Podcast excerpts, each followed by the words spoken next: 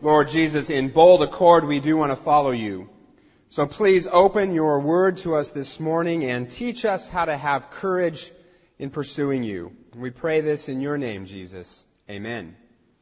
Several years ago, I was backpacking with a group of college students in the Sierras and as we were resting by a waterfall, some of the guys in the group climbed to the top of the cliff and started jumping off to the water below. And as the leader of the trip, I could only think of one word. Lawsuit. So I made them stop. But later I regretted that I'd done that because in reality the cliff wasn't really very high. I was just being paranoid and they were just doing what 20 year old males do, jump off things. You know, brain hasn't fully developed yet. But more than that, I felt like the life lesson I had given these thoroughbred stallions was play it safe, don't take risks. And I think that's often how we live our lives. Play it safe, don't take risks. Now, we come by it naturally. We live in the most risk averse, fearful society ever. We're afraid of losing money, afraid of failure, afraid of being rejected, afraid to give up our time, afraid for our children. Some of us are afraid of our children. We buy insurance for our cars, our houses, our health, our lives. Did you know you can even get pet insurance? It's true. Some of us apparently are afraid for Fido.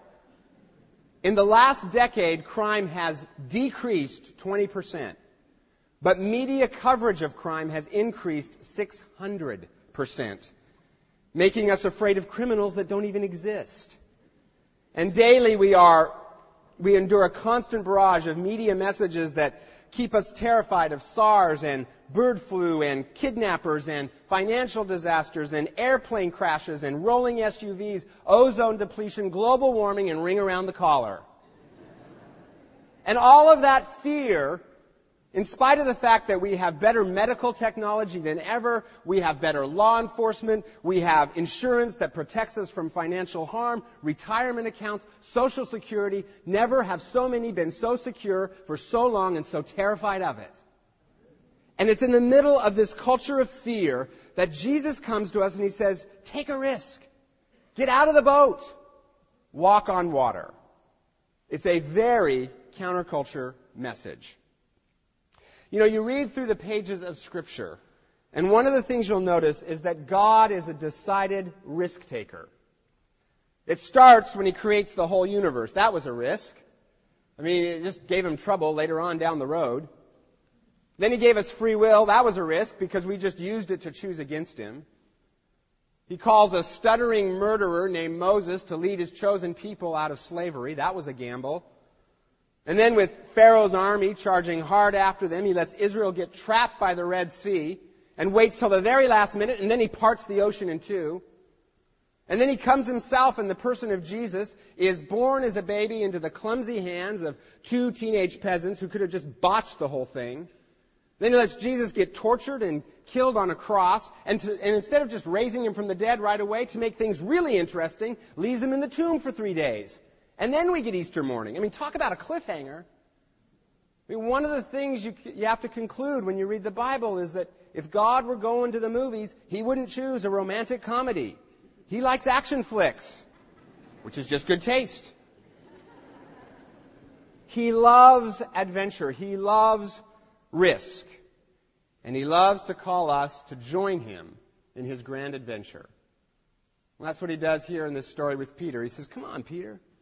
Get out of the boat and walk on water in the middle of a storm.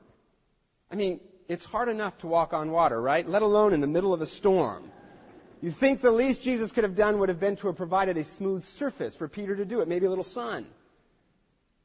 This winter we're talking about what a disciple is, and a disciple is someone who takes risks to follow Jesus. Risks like giving some of our time and our money to his purposes telling others about Him, caring for people who are hurting, maybe even physical risks.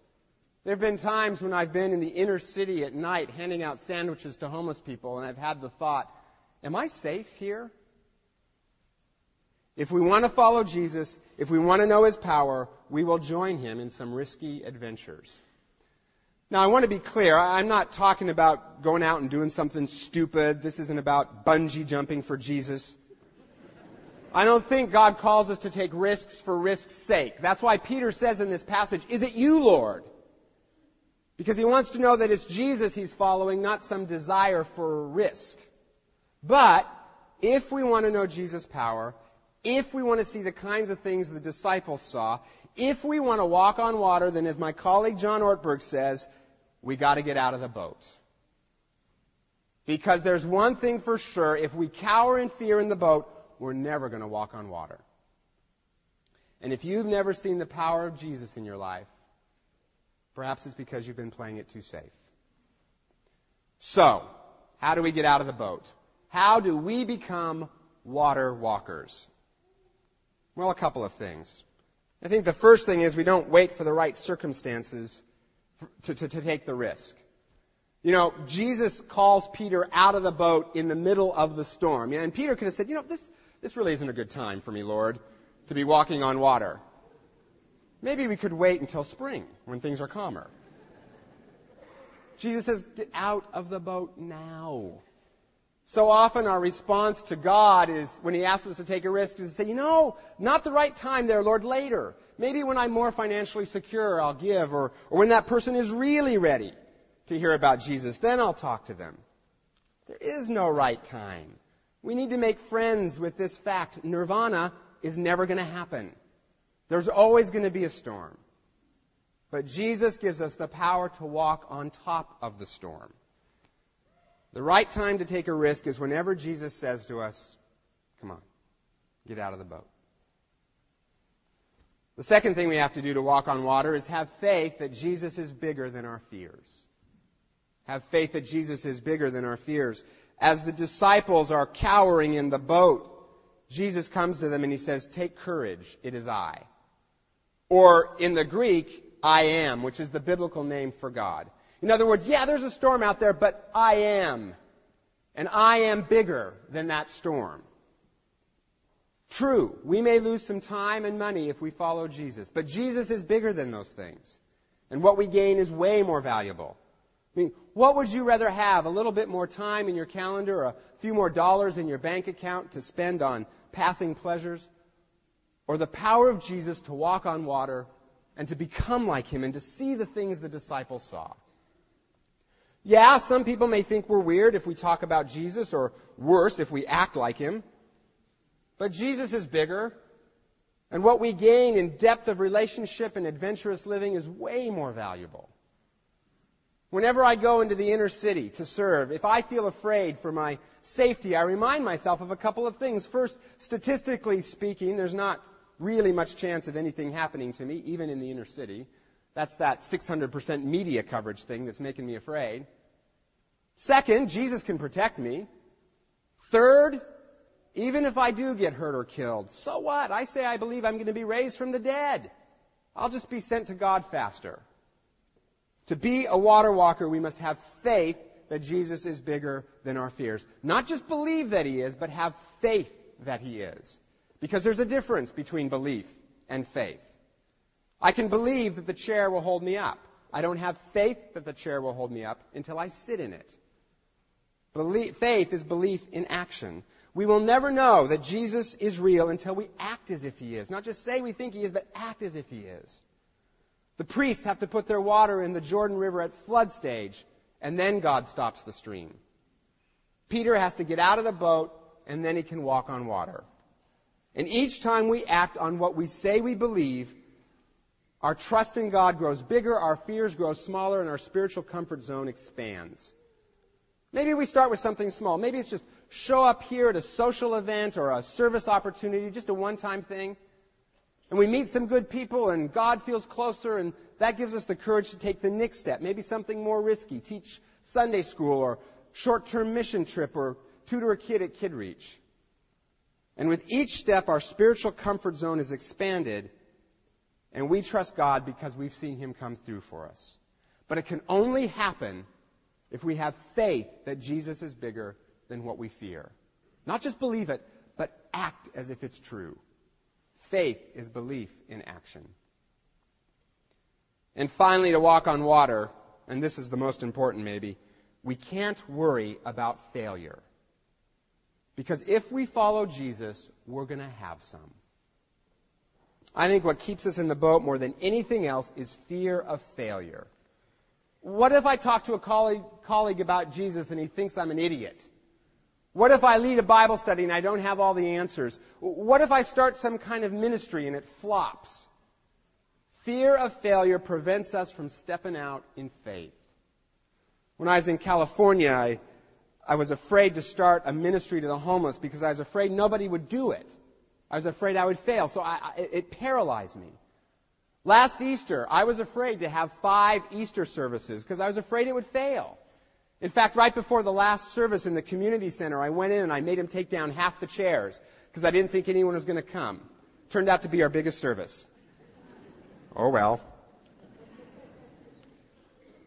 I think too often we say, we can't do that. It'll never work. And so we only try what we know that we can do, which usually ends up being pretty small and not very God sized. But real water walkers realize that anything God calls us to, calls us to do will look impossible at first and will probably include some failure along the way. But failure isn't fatal. It's a chance to grow. It took Thomas Edison over a thousand tries to get the light bulb right. And when he was asked, how did it feel to fail a thousand times, he said, I never failed. I just found a thousand ways not to make a light bulb. Failure isn't fatal. It's a chance to grow. What's fatal is never getting out of the boat. You know, I hope that some Sunday, you know, we have these testimonies. I hope some Sunday we have a testimony of someone who gets up and says, I tried this thing for God and I failed. Glory, hallelujah. Uh, some of you are going, I, I could provide that testimony. I got one. And you know how I hope all of you respond to that t- testimony? I hope you give that person a standing ovation for having the guts to try something so big for God that he failed, rather than just stay in the boat. Can you imagine if churches were places where when people risked something for Jesus and failed, they were applauded for taking the risk in the first place? You couldn't keep people out of churches, could you? Was Peter a failure in this story? Probably. I mean, he just managed to take a few measly steps and then he sank like a stone. But there were 11 bigger failures sitting in the boat. Failure isn't fatal. And even if we sink, even if we try something and sink, we will find what Peter found that Jesus was there to lift him up. Because sometimes it's in failure that Jesus becomes most real to us. And always, always what we get is the adventure. I mean, Peter got to be the only ordinary human being ever to walk on water. I mean, is that cool or what? And who would you rather be? Out of the 12 disciples, who would you rather be? Thaddeus? Sitting all warm and dry in the boat? I mean, I mean, when was the last time you read a good Thaddeus story in the Bible, right? Thaddeus is a nobody. No, you want to be Peter, dripping wet and cold, but having walked on the surface of the waves. If you want to know adventure, if you want to experience His power, if you want to walk on water, you gotta get out of the boat. Because here's the deal. Jesus isn't in the boat. He's out on the water. And that's where we should be too. One of the reasons I wanted to be a professor was it felt safe to me. As a shy people pleaser, being a pastor sounded scary. I'd, I'd have to say things that people don't want to hear. I'd, I'd have to make decisions that they don't like reading Shakespeare all day just sounded way better to me. The library for me was a nice, safe boat. But while I was in graduate school, I met a former Stanford student at a party, and he said, "You know, there's this college ministry at Menlo Park that could use some help. You ought to, you ought to volunteer some time. In other words, get out of the boat, Dudley." So I did that. I led a Bible study, did some teaching for them, just kind of as a volunteer, and right as I was getting comfortable with that, God expanded my spiritual comfort zone again. He has a way of doing that. The college pastor at the time started telling me that I, she thought I should go into full-time ministry and, and she, she never pulled her punches. So every time I'd teach, she'd say, she'd say the same thing. She'd say, you are in direct defiance of the sovereign will of the holy God not going into ministry. Whoa! Chill out. She did that for two years. And then she quit her job. And then she, she got the church to pester me into taking it for her. To me, it was a huge risk. The college ministry I was asked to lead had dwindled down to a handful of students, and the few that were left were grumpy. And I was going to have to give up a, a somewhat promising academic career to go into ministry. It was a risk. And to this day, I will never know what I lost in taking that risk. I don't know what books I'll never write. I don't know what university I'll never teach at. I don't know what endowed share I'll never have. I don't know. And in my best moments, I don't care. Because when I think of all the water I have been able to walk on since, the students I got to watch grow from into men and women of God and with whom I shared some of life's deepest moments. Things like the death of a parent or getting married or coming to Christ for the first time.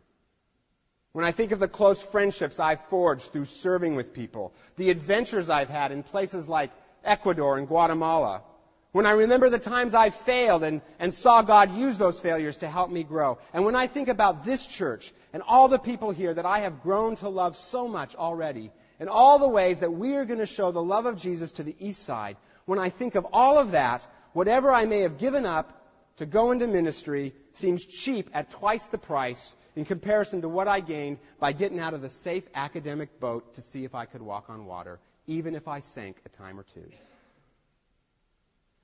Now, God doesn't call all of us to be pastors.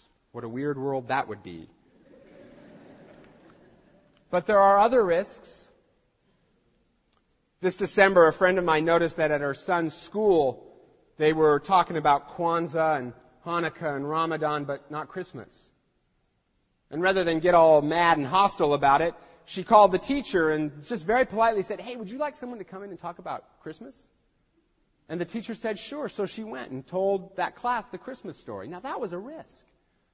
I mean, she could have been rejected. The, the teacher could have gotten angry and taken it out on her kid. But she took a risk, and a classroom of students got to hear why God came to earth.